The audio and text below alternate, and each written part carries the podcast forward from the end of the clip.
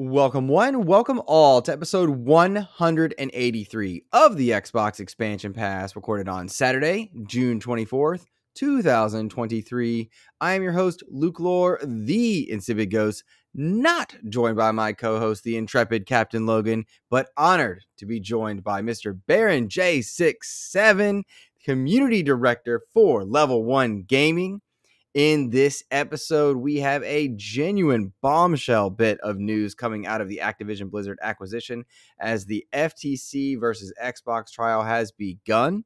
Xbox has raised the price of consoles in several markets, and Xbox has confirmed that they've indeed lost the console wars. Is it all doom and gloom, or just a few weeks after this best E3 presentation ever? Is it a bit more complicated than that?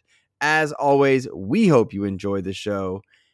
Baron, we like to start the show by offering words of kindness to those who have made our gaming weeks better. But first, how are you, my friend? You know what? I am doing pretty good. There's food in the fridge. There's a bunch of games to play. And it's. I think we're looking at the new best year in gaming. It's hard to even imagine what's going to be game of the year. Like there's games that get forgotten about. So we have so many games. So it's just awesome. Oh yeah. We are eating pretty this year. I think is the best year in gaming. Yeah. Even at this halfway mark. Cause I feel like I'm eating pretty on AAA, indie, and AA nonstop. Yeah. It's ridiculous. Are you doing well though? Like, are things good? I don't think we've actually had you on the show. Let the people know how you are. I know I've had David on before, but this is your first time on XCP. No, right? You need like a screen board. Yeah. But no, you know what? I'm doing good. It's so great coming off of Summer Games Fest. My first time really being not my first time, but being out around the community again since, you know, that whole thing we've dealt with for the last few years. Mm-hmm. It's so dope being around people who you've always looked up to. Mm-hmm. You know, I really appreciate like Jeff Grubb for having me on the Giant Bomb couch. That was such an epic moment. Like the night before, like where Phil Spencer was sitting, I sat in that same spot and was being interviewed in the same spot. Like that's like, it's being in the same room. And I told them I was going to take something off the set. And I definitely did. I told Jeff Grubb on YouTube that there's no way I'm coming to the fandom building and being on this set with all these dope EGMs and all just legendary Prima guides and whatnot. I was like, I gotta take something. He was like, oh, bro, just take this. And I didn't plan to do this, but give me a second. Yeah, let's see it. For those that don't know, Baron got to go to E3-esque thing. He sat on the Giant Bomb couch. He was there. Let's see it. Oh, snap. The classic Mortal Kombat 3, 1995, Electric Gaming Monthly, EGM. I definitely walked away with this off the set. I know it's kind of blurred and you guys can't see it, but this is a classic. And shout out to Jeff Grubb. That's so cool. That's just so cool. being able to be recognized, being able to be. I got my Valari pillow. Being able to be sitting amongst folks who, because, you know, I'm not a formal journalist. You know, I wasn't formally trained. Shout out to Fame, David. He, I was a random guy on Twitter who was like, hey, I've been thinking about writing. I've done YouTube videos and live streaming. He was like, well, send me a sample. Mm-hmm. So to go from a Twitter DM a couple years ago to being able to sit on the Giant Bomb couch during Summer Games Fest or the E3 list, E3 season, meeting publishers and voice actors and the IGN crew and the Giant Bomb crew, and just like from a tweet to that. So it's a heck of a journey, mm-hmm. but it's crazy how many people have said yes over the years and given me a chance. And that's mm-hmm. those are all the people I'm grateful for, because all of this is extremely pointless if nobody says yes. Like, I always tell folks, opportunities matter. And of course, you got to be ready to take those opportunities, you know, but somebody has to offer it or somebody has to agree. So yeah. to all the folks who said yes, thank you so much, because obviously it's led to some pretty epic moments in what's going on.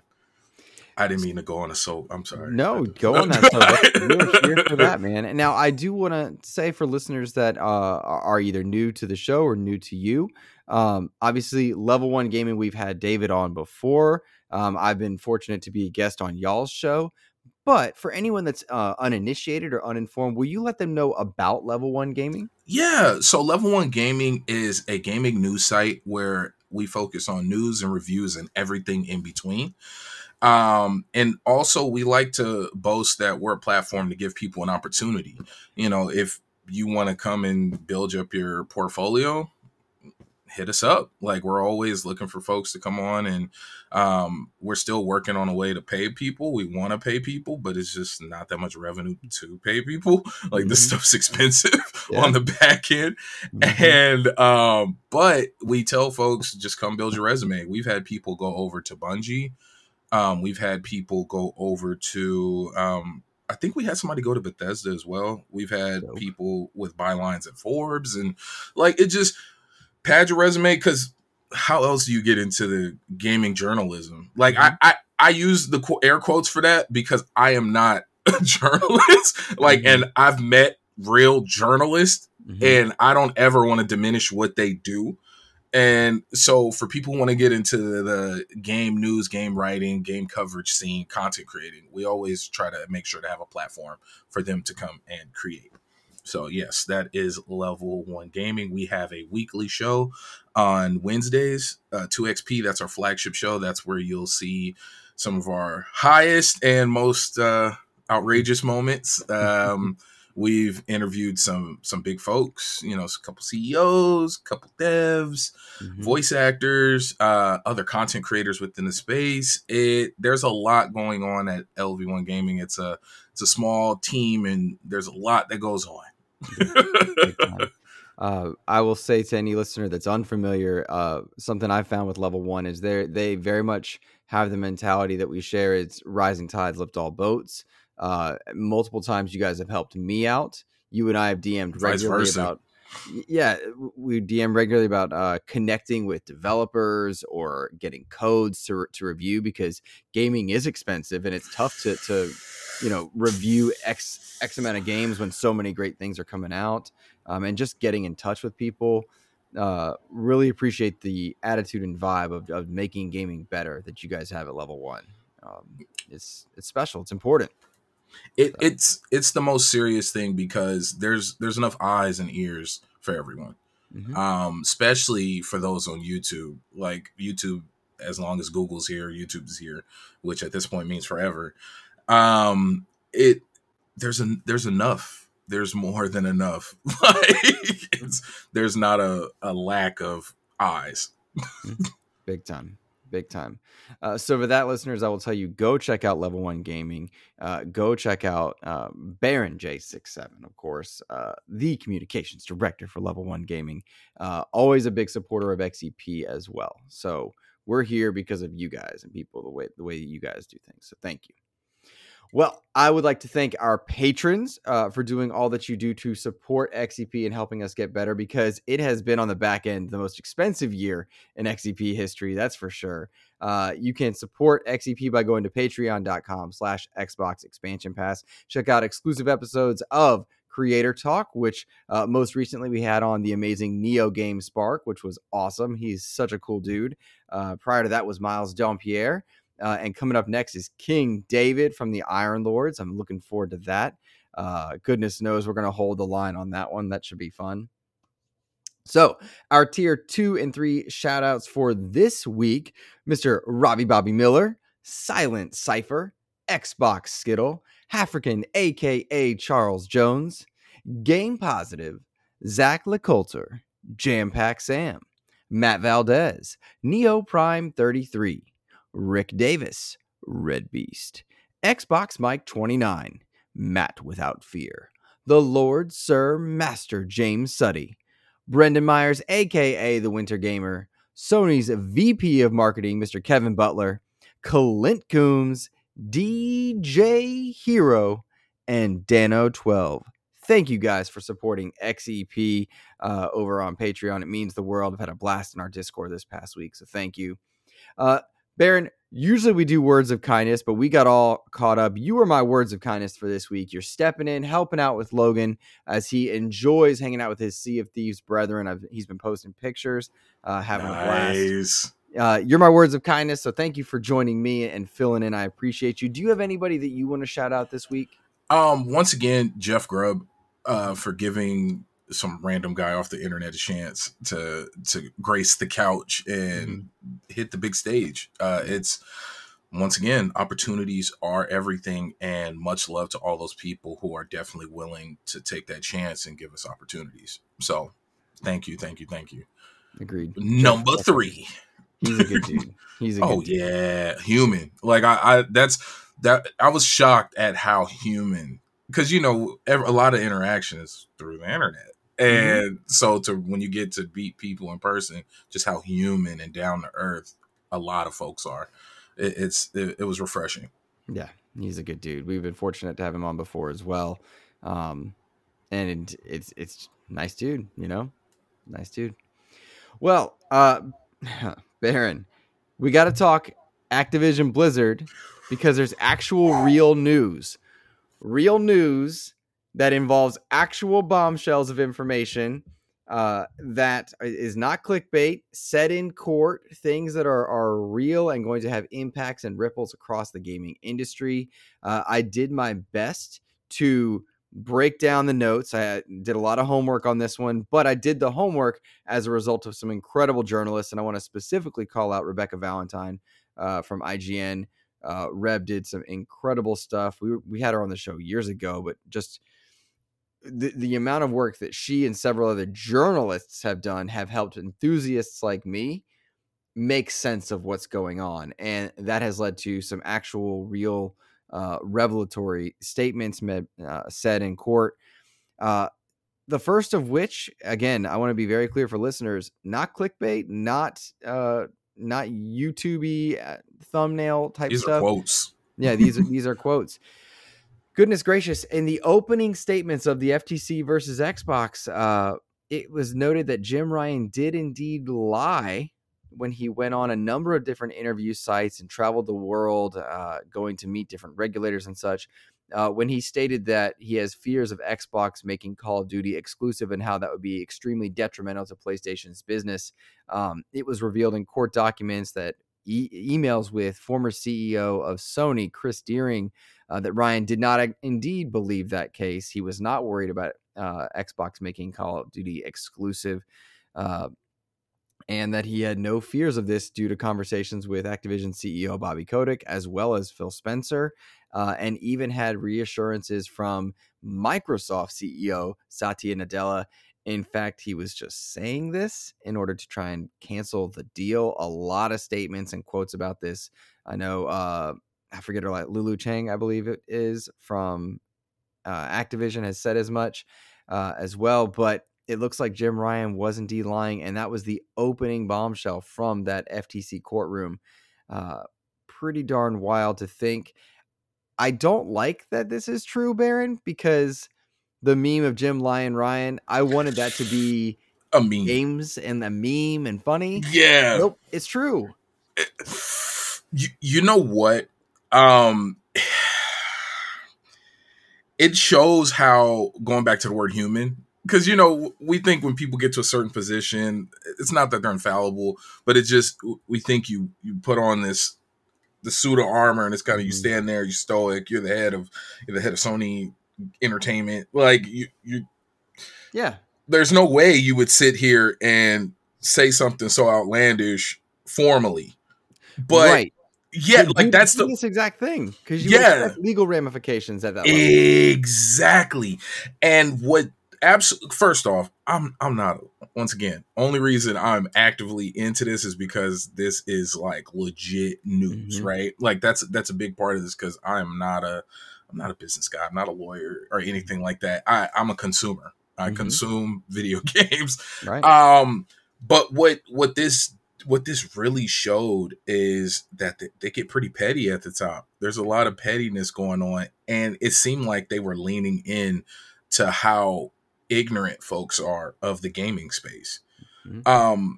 I don't know if excited is the word. I look forward, because I nerd out over some stuff, like when it starts getting like this and it starts trickling down to us. Mm-hmm.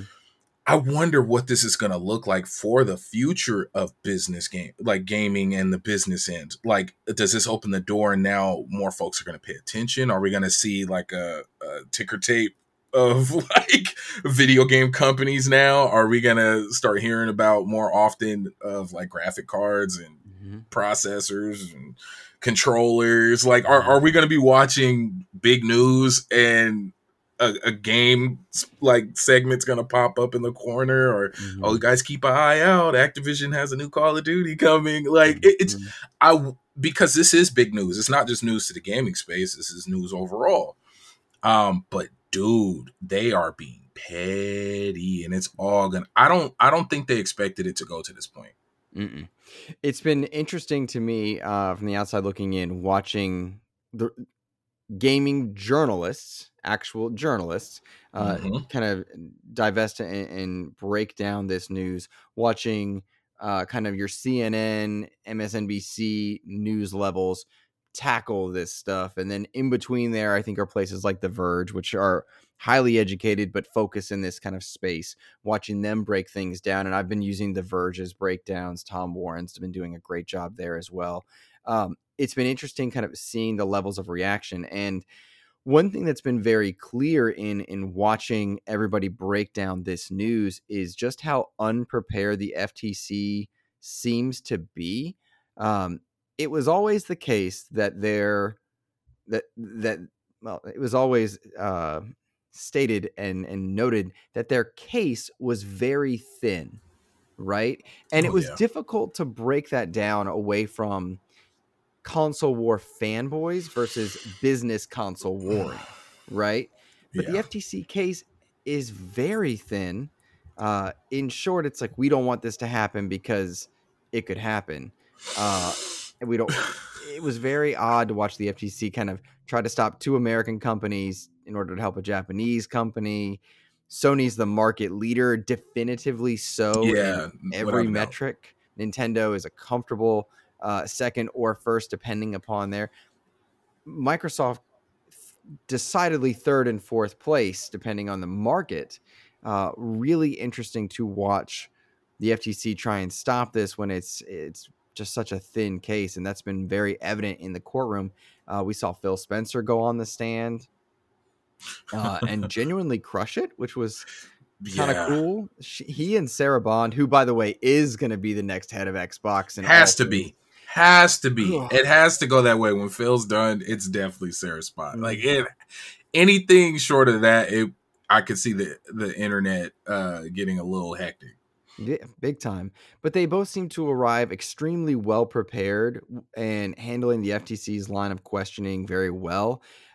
It was interesting to note that the judge cut off the FTC's line of questioning multiple times because it contained circular arguments or lacked kind of sustainability, which for a non-lawyer person like me to know that the judge is doing that is like, oh.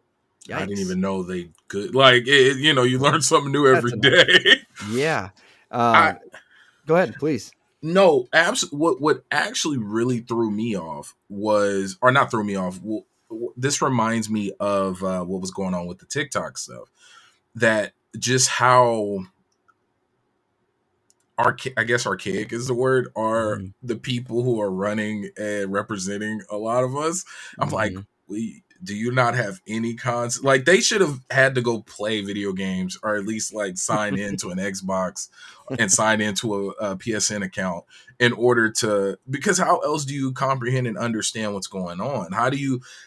Unless you've played video games, you don't understand that Call of Duty has been multi-platform to the point to where it was on handhelds for the past 10 plus years. Like it's well, longer than 10 years. I keep forgetting how old I am. But what are y'all talking about? Like, why all of a sudden, like, if this company is here about making, you're talking to the one company whose products, who the parent company's products are global, like, and would be on other planets if we were there. So to think that this global company wouldn't want more of their products to be global, it just sounds ridiculous. Like at that level alone, like if you went no further, that level alone, it just doesn't add up. So once again, it's kind of embarrassing, like, because these are the representatives that our people, our citizens, we voted in, and they just have no ties to a big part of the world. It'd be like if they didn't understand how TV worked at all, or television worked, or how movies work, because this is the largest form of entertainment. So maybe it's something you should look at. A lot of the questions that were asked seem to have a lot to do with exclusivity and such. They brought up quotes from Matt Booty from 2019 in which he said there's no effing way that they would be putting Xbox content on competing services. But this was in response to NVIDIA putting Xbox content on their own service without permission, and the two companies have since rectified and signed 10-year deals. Xbox has been signing 10-year deals, not just to appease a courtroom setting, but because it's good for their business, because their strategy has changed and changed drastically. We found in Sarah Bond's testimony that it costs more to run xCloud than it makes. It does make revenue, but in order to do server upkeep and keep everything going well, it's actually costing them more money because that market didn't engage the way they necessarily thought it would, which is why it makes sense for them to put their content into other cloud services because that market didn't grow at the speed they thought. Very clearly, Microsoft has stated in court documents that they have lost the console wars without a doubt, and that their strategy has to change in order to adapt. Survive is the right word to use in there. But a lot of other revelations have come about, and I want to call out some of these, and then we can talk about a few of them. Lots of questions about Phil Spencer and exclusivity, a la Minecraft, like what's going on with Minecraft? Why was that exclusive, not exclusive? Like what was the approach there? What did you do with ZeniMax once acquired? How did that impact franchises like Elder Scrolls, Fallout, Deathloop, Ghostwire were all cited in there. Interestingly, Starfield was going to be exclusive until Xbox bought Bethesda. You can look at what was going on with Deathloop and Ghostwire and the direction that the deals that Sony was signing. They were actively signing third-party agreements with companies in order to make them skip the Xbox platform, effectively making them PlayStation console exclusives. So strong was Sony's lead in these markets as a result of many of these deals and their own first party that when Activision went to go make Call of Duty for the 9th gen Xbox Series consoles, they forced Xbox into a higher revenue share than they're getting on PlayStation. Typically the spread is 70-30, meaning Xbox gets 30% of the profits. Activision would get 70. I hope I said that properly. The 70-30 is pretty standard across console spaces. The manufacturer gets 30%. The developer publisher gets 70%. They were able to force Xbox into an 80-20 deal because there were so few Xboxes on the market. The market was just smaller. That's good business. That's also douchey business. So like, just I don't because you can doesn't mean you should. Like, right? Yeah. Yeah. Yeah. But it's good business there. However, for that showcases how weak Xbox is in the console market that Call of Duty could have effectively skipped if Xbox didn't pay more. So Xbox had to pay more in order to keep Call of Duty. Interestingly, Microsoft thought about skipping PlayStation for Activision games and even considered making Minecraft Dungeons an Xbox exclusive at one point. This part really blows my mind a little bit. Sony held back PlayStation 5 dev kits which put development for Minecraft behind on PlayStation 5 because Sony held back dev kits from Microsoft, who are making, you know, Minecraft multi-platform. Pretty darn fascinating in a lot of ways. Go for it. Talk to me. So, like, pausing right there, it's funny because it goes back to the petty part. Mm-hmm. And I've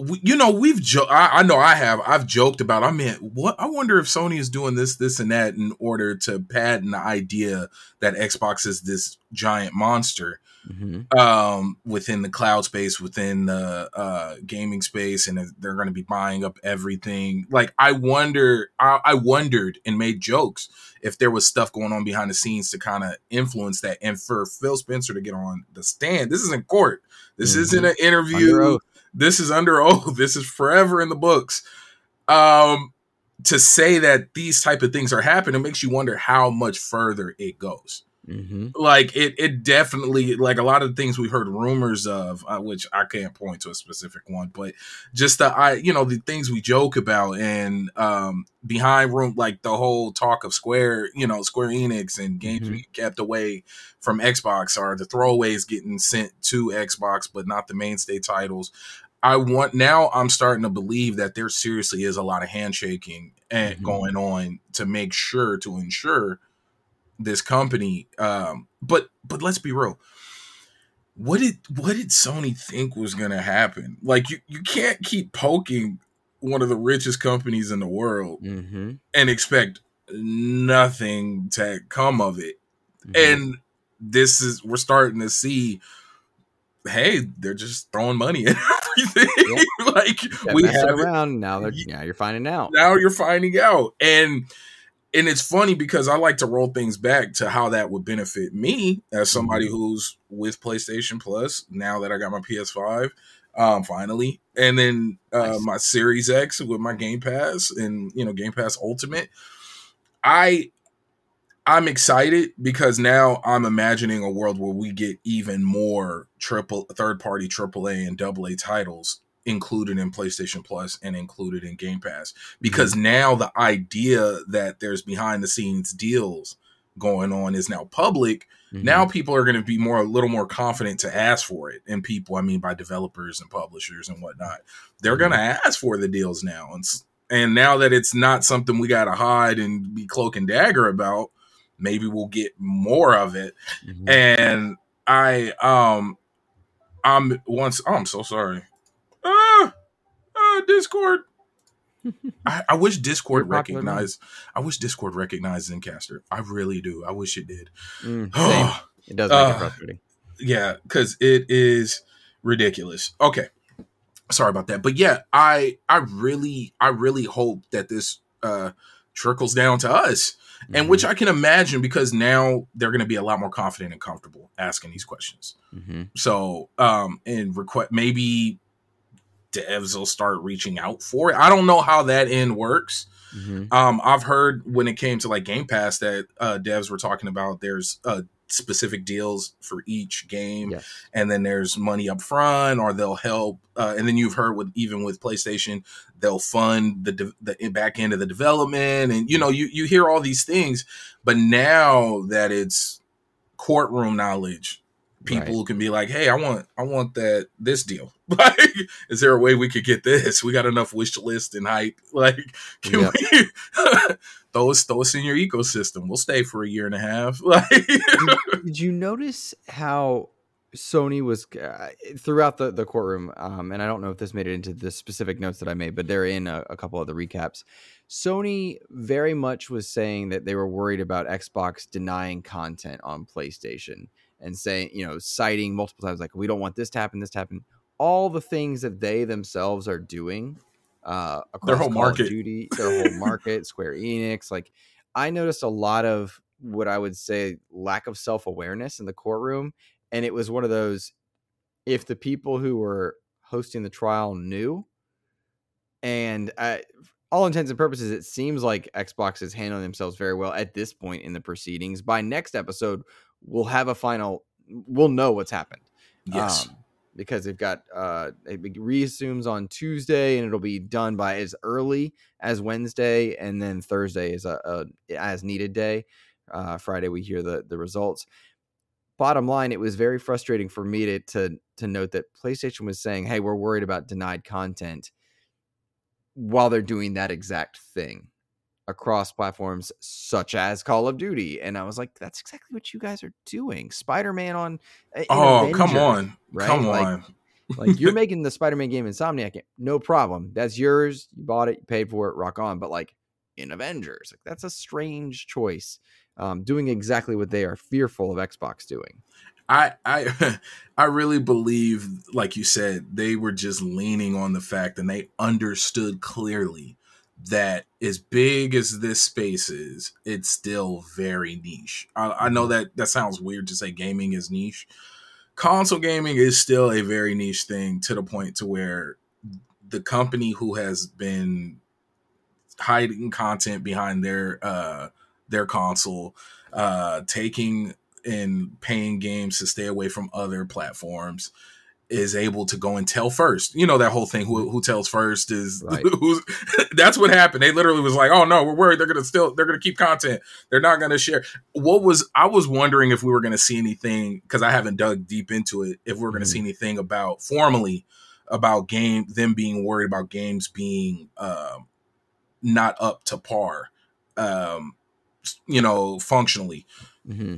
Like, remember, because that was a thing that popped up a couple months ago that they put out, oh, we're worried they're going to give us a worse version of said game. And it's like, well, why would you worry about that? Is that something you did?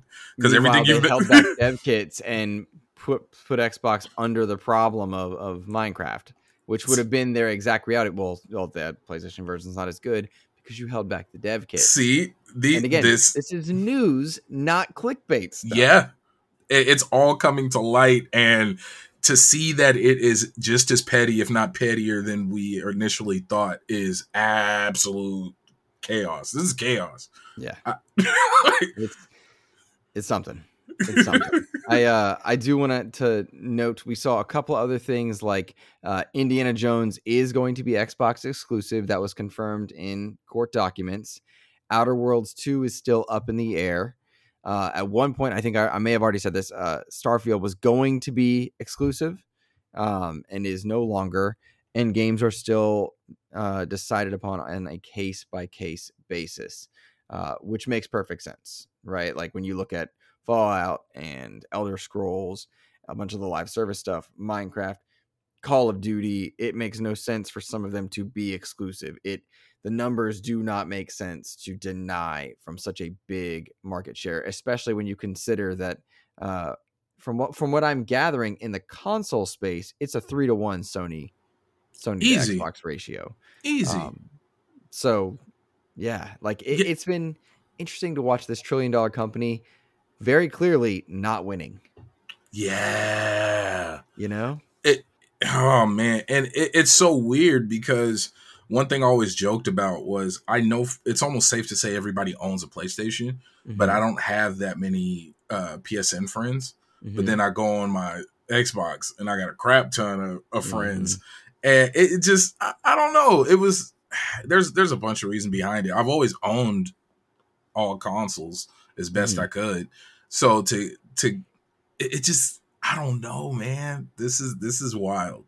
I really hope through all of this, we end up benefiting as people who utilizes the services. Because for me, it's best value ever. Like, I've saved so much money because if I had to buy all of the games that I've been playing, like, come on, especially now them being $70 for no God good given reason. What I have taken away from this, because I mean, by the end of this, it'll be next episode, and we'll have a definitive, like, this is going to happen or it's not. I have, for the last year or so, not really had a dog in the race. I don't really care if Xbox gets Activision, because I don't need Call of Duty to be exclusive. I will say, in watching all of this, the way that I'm seeing kind of Sony's behavior, I don't want them to live in a world where they don't have competition. That is a That is my, so now I am on the, I know I'm an Xbox content creator, but like now I want Xbox to win because I fear the business practice of any company, mm-hmm. but one that's exercising the way that Sony is. I don't want them to not have competition. I think it's healthy when we compete. So that is kind of my takeaway from all of this. I'm like, yo, I don't like the way y'all are doing business. It is business, not personal. Oh yeah. This is business. You know, I don't want them to proceed unimpeded. I wonder after all of this, even like, let's say the deal falls through. Mm-hmm. I can't see a world where Activision functions the same way it has in the past with Sony. Like I can't, yeah, because you just don't drag all of this on like this. You don't mess with people's money because let's talk business. Mm-hmm. You don't mess with people's money and then expect to just shake hands again like no big deal. Right. I could see the way that things were in the past now flipping towards Xbox just out of sheer spite. Yeah. Similar to what we see with Square Enix and Xbox. Now, when I say similar, I'm not talking about exclusivity because mm-hmm. Activision at the end of the day still wants to make money. And we know there's a lot of money being spent over with PlayStation. That's mm-hmm. not even business. That's just fact. It just is what it is. Yep. But I could see special deals. I could see these games ended up on Game Pass for limited times. Mm-hmm. I could see that even without them owning. If you know a majority of your sales are mm-hmm. automatically with PlayStation, why not get a guaranteed bag right from Xbox? And it's like, hey, just to kick you in the butt for putting us through all of this, I'm gonna let them have it on Game Pass for 6 months. Mm-hmm. And then your player base has to pay, and we still win because we're probably going to get more money than we would have if we'd only sold the disc or the codes or the, you know, I'm aging myself. But if you sold the copies of the game, that's probably a better phrase to say.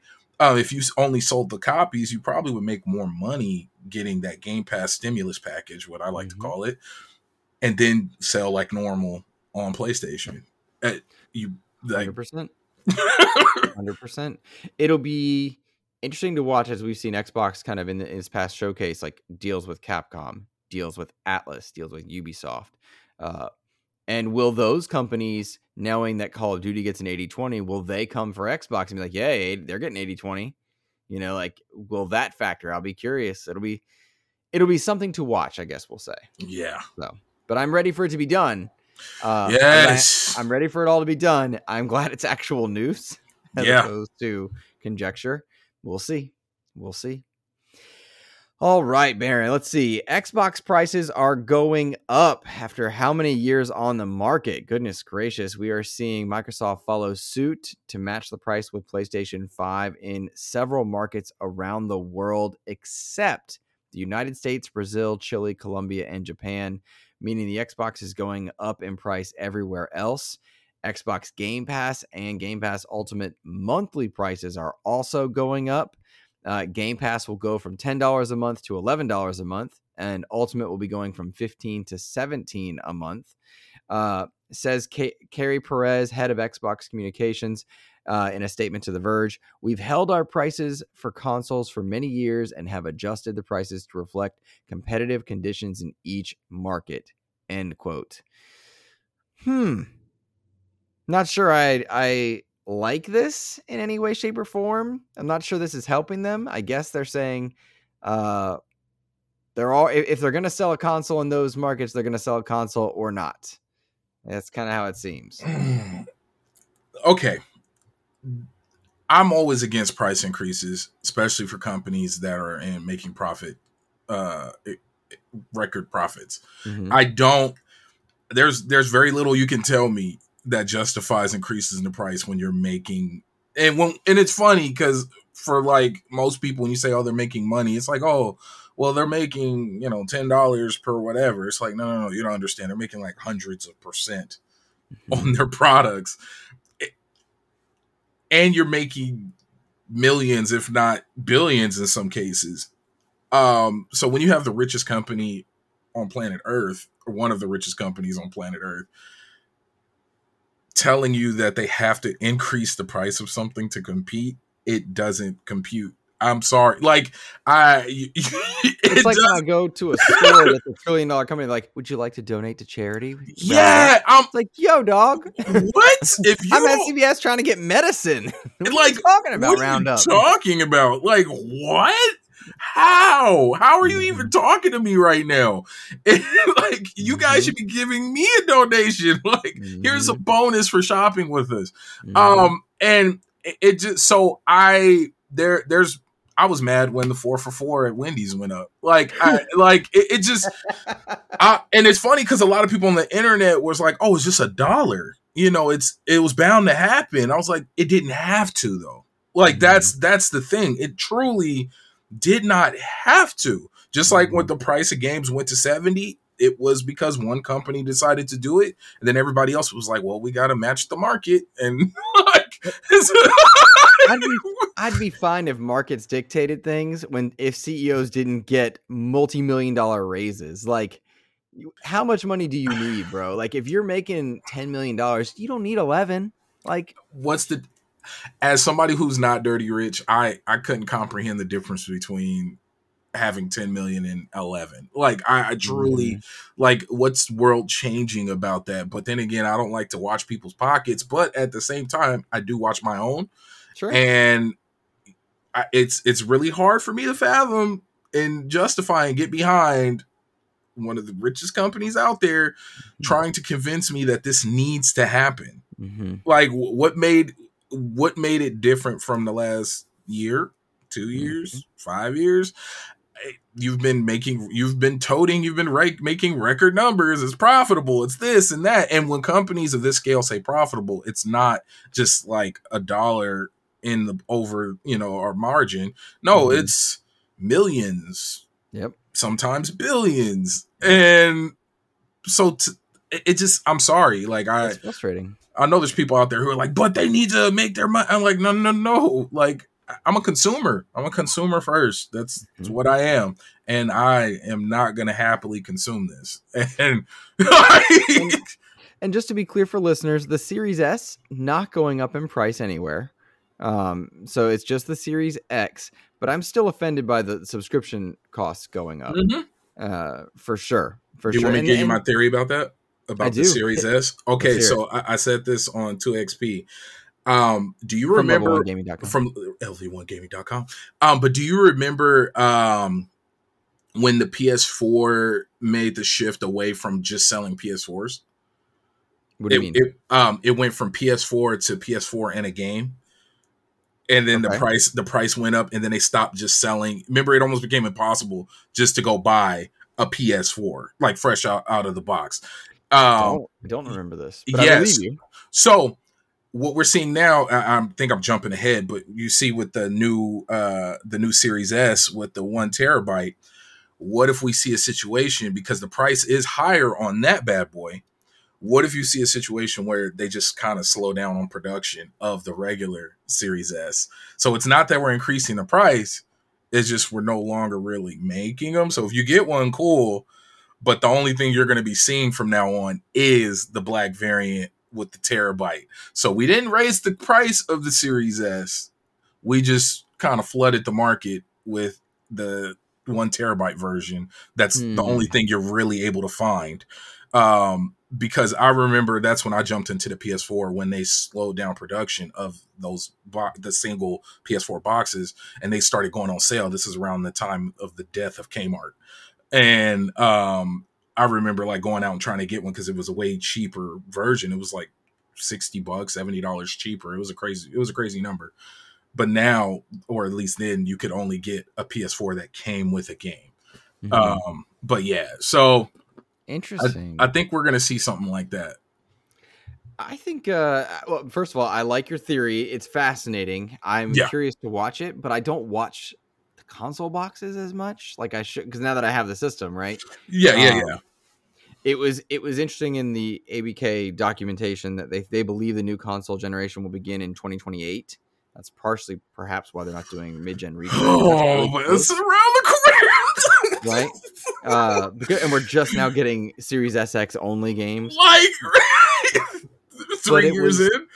But separate from that, it was cool to see after the showcase the skyrocketing on online sales of Series S and X consoles. Now, who knows the sustainability in that? The lead of PlayStation is so far ahead. Oh, yeah. It'll be interesting to watch, but I really feel like this is well timed from a business sense for Microsoft, knowing they're not going to sacrifice the U.S., the EU, and such in terms of the U.S. or Japan or certain places.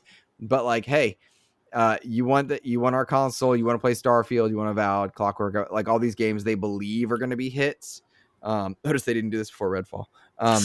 It still hurts me. I like Redfall and it's not good, but I really like it. I have a lot of fun with it. Hey, I play a lot of jank games. Like I play like Elix and whatnot. So like for me, it's fun. Find the fun. The fun factor has to be there, but it is weird. Like hearing gunshots and not knowing where they're coming from. Like I didn't realize how spoiled we were as gamers until that. Yeah, but I maintain, like, I will consider it a privilege if I ever get to talk to the Redfall team to talk, you know, just to find out what's going on. One, they make games. Two, even update one, noticeably, like, that patch really did a lot. It's not quite ready for everybody. If you're on the fence, hold off a little bit longer. Hold the line. Hold the line. I'm excited to talk to David, man. Subscribe to Patreon. I mean, it helps a lot, guys. All right. So, Todd Oxtra, staunch supporter of the show, he wrote in over on Twitter, and he's a patron of the show. He said, is there any reason we haven't seen Xbox Game Pass Family Plan launched yet? I think the cost increase would look good as a good measure next to... He said, let me back up. He's saying it would look good if they announced the Family Plan next to the cost increase. It would kind of ease the burdens there. I would have thought we would have seen this kind of in this E3 window. Mm-hmm. We didn't. So I don't have a good answer for Todd. Why wouldn't they? I can't imagine it's ABK related. Maybe it is. As silly as that sounds. Okay. Like, because you got to think that would be a dope way to increase. I know a lot of folks who would gladly, like, oh, hey, we're within the same country.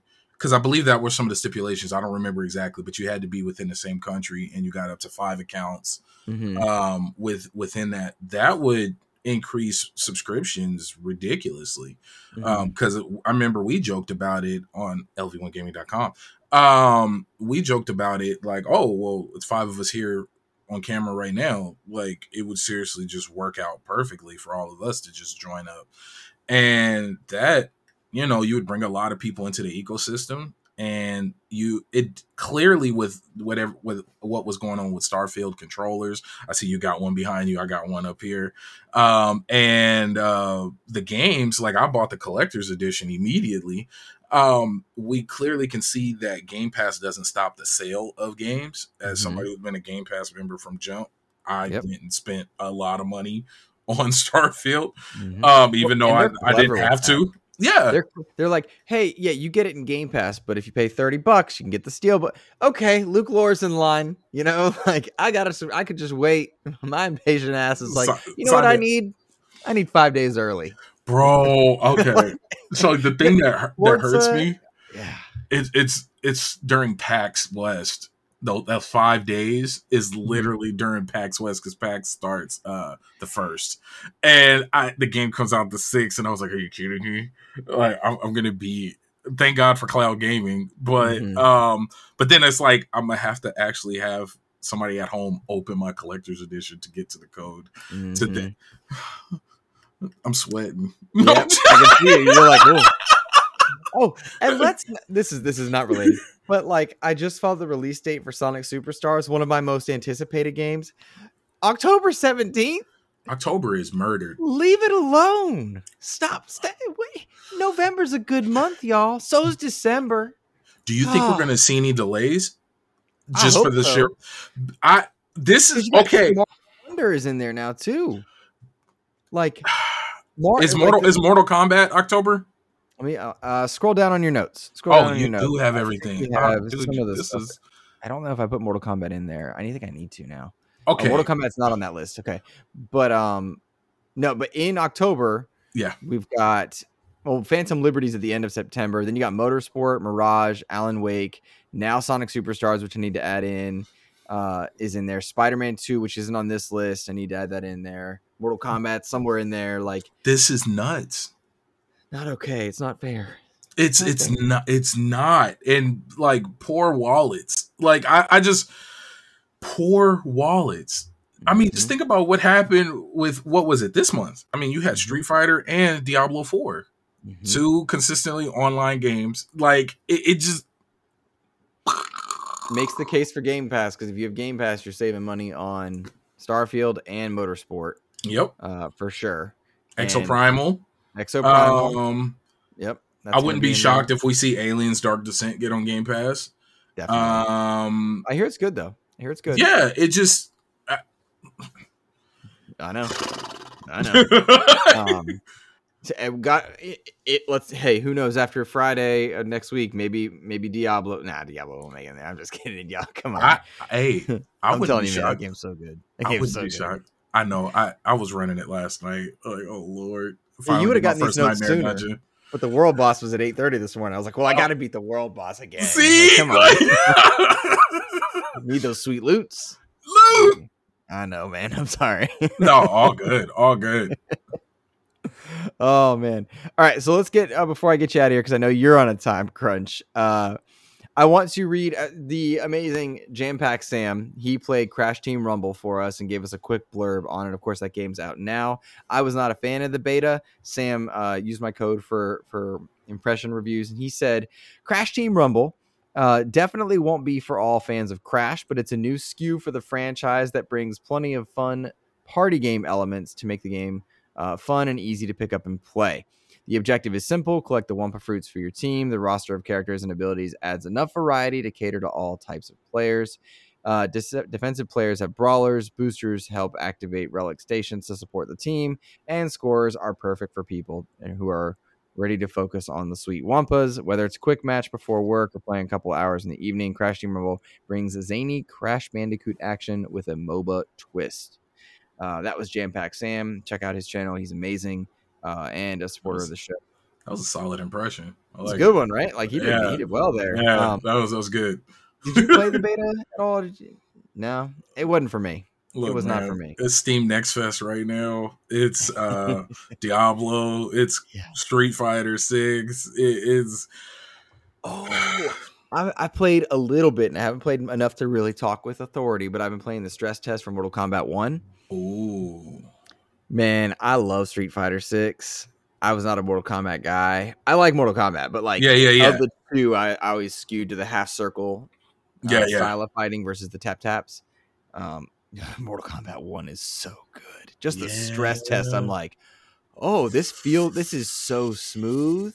Like it doesn't do it. Like anybody that's a fighting game fan, Mortal Kombat 1, like I'm telling you right now. Ooh, good. See, I've never been serious about fighting games outside of like arcades, like going, so this is the first time that I can actually remember where I'm like trying to get better. And I'm running through the training. I'm practicing my combos. I'm learning that modern controlled camis are evil incarnate and belong in Diablo 4. I don't know what it is, if it was me feeling FOMO or me hitting a different point in my life to where the ability to pick up a game and within 30 minutes go through like 10 matches. Like I don't, because we're adults, families, and so to be able to pick up something and really invest that time, that small amount of time while getting better. So I don't know what it's doing for me, but I usually play every day. Every day I usually get a couple matches in, like just to stay on it. I'm working with Chun-Li, Luke, and I tried Ken. Ken's a little much for me. I'm struggling with Ken. I love Ken. Yeah. It's hard. I love Street Fighter myself, but I'm not as good as I was when I had my Street Fighter 4 stick. And like even now, like I'm getting wrecked. Now, I played with Elu from Season Gaming. When I tell you, Baron, that this man played with one eye closed, I'm pretty sure he tied an arm behind his back and was on one foot and still, and I mean like not even close, wiped the floor with me. He's like, oh, I use a character I'm not good with. I got beat so bad that like all I could do was sit there. It was like, I just kind of looked in the mirror and I just was like, oh my God, I'm not good at fighting games anymore. I didn't I learned a lot about myself with Street Fighter. I didn't know. I always heard I was stubborn. You know, people tell you you're stubborn, but I sat there while they were live. Shout out to Struggle Gamers. They were live. He easily beat the floor with me like 17 times in a row. Like it was a stupid number. And I just kept loading back up. I was like, no, like I'm not, you're like, and then I almost won a round and that was enough for me. Like I would have bragged. I would have bragged. Oh, I'm that guy. I will lose. And then that one win will be enough for me to be champion, king of the castle. Like it you can't tell me nothing. Well, I beat you. Yeah. I know exactly what you're talking about. It's like when we reload a boss in a game, and then when we do, I beat that game. Yeah, like, it took me 17 tries to beat that one guy, but I won. You can't tell me anything. I won. Yeah. I mean, that good. Oh man! All right, let's get to Edward Varnell's question, and then get you out of here. Edward Varnell, an amazing supporter of the show as well. Thank you guys for writing in, tweeting in your questions over in Discord. If you're a patron, you can drop your questions in at all times. Edward writes. Do you think Microsoft and Nintendo have a strong fall lineup after showing their presentations? Not saying Sony doesn't have much planned first party wise, but a lot is still up in the air with that console for the future release. I mean, Microsoft looks great with Starfield and Forza, Nintendo with the new Mario and likely content you get for Zelda. I think they look strong, but like don't slouch on Spider-Man. Man. Second most popular character in the world, if not the most in terms of superheroes. Yeah, Batman and Spider-Man that bounce back and forth, and I'd say right now with DC, Spider-Man's up there. I mean, especially after Beyond the Spider-Verse or Across the Spider-Verse. I'll say in terms of like the just regular folks out there walking into a Walmart buying a game, Spider-Man is more than enough to carry the second half of the year for Sony. Like now on our end of it, you know, the very vocal minority, like just circle of gamers who like to yell on Twitter. Right. No, it's not. But the sales will trump our feelings. it really like Spider-Man is Spider-Man. Like there is no Spider-Man is a $200 statue. Yep. Spider-Man's a console mover. Spider-Man is a console mover. If people didn't have a PS5, they're going to get one now. Like it's one of those type of games. So if Sony does nothing else outside of continue to push third-party games as if they're their own and push Spider-Man, they could still mess around and have like the best year. Yep. I agree. It's just that way. Like Spider-Man is that good, and if Nintendo doesn't show their numbers, but I would be willing to bet that Spider-Man outsells Mario this year. That's a tall order because there are a lot of Switches out there, and that's older tech. People have had Switch since 2017, but Spider-Man, there's a world where that happens. I don't know. Yeah, you. You know what I love? I love that Nintendo is so almost like ethereal. Like they are. It like I don't even, and I know it's not right, but I don't even like speaking about them within the same realm because they get to do things like release a game and then pull it away. And that's like what was it that Mario? Yeah, that Mario something. It was a limited time release. All-Star collection. Or something like how do you know? I bought it. I haven't turned my PlayStation or my Switch on in years. But this is the company that can do that, and nobody will argue against it. Mm-hmm. They can release Pokemon and like in the worst state ever, and nobody will care. Yep. It's a whole different entity. Even though a lot of people don't like that, but it is what it is. They can do whatever they want. Yep, that's crazy. That's crazy. Well, we aimed for an hour so that we could accommodate your family gatherings, my friend. Please let people know where they can find you on the socials and where to find your content, Baron. I'm so grateful you joined us today. Oh, no. Thank you so much, Luke, for having me, man. This has been epic. You can find everything I create on lv1gaming.com, lv1gaming.com, youtube.com/lv1gaming20. 20 and for me personally, it's Baron J67 anywhere I want you to find me. Steam, all these other social media place is Baron J67. But yes, thank you. This has been awesome to actually talk about ABK with like not speculation, but facts and real information. Because dude, it's been years of this. Yeah, at least a year. And it just, oh, well, what do you think? And what do you think? And well, maybe, but to have this is what is happening in a courtroom. Mm-hmm. Oh man, it feels good. It feels like it's coming to an end. And I'm at a point where I'd rather them just flip a coin. Like that's where I'm at. I would have said that until I saw the way that some of this stuff came out. Now I'm like, no, I hope Activision and I hope it goes through. Right. But I wasn't on that petty train until this past week, where I'm seeing the lies and the deals that are being cut. I'm like, yo, that's not good for gamers. Stop that at all. And they're not our friends. None of them.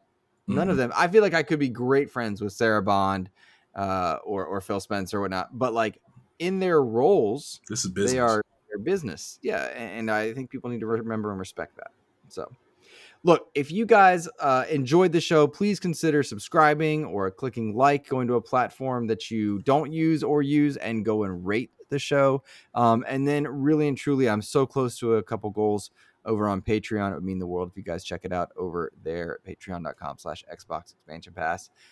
Thank you all for listening. Have an incredible rest of your week. Take care, everybody.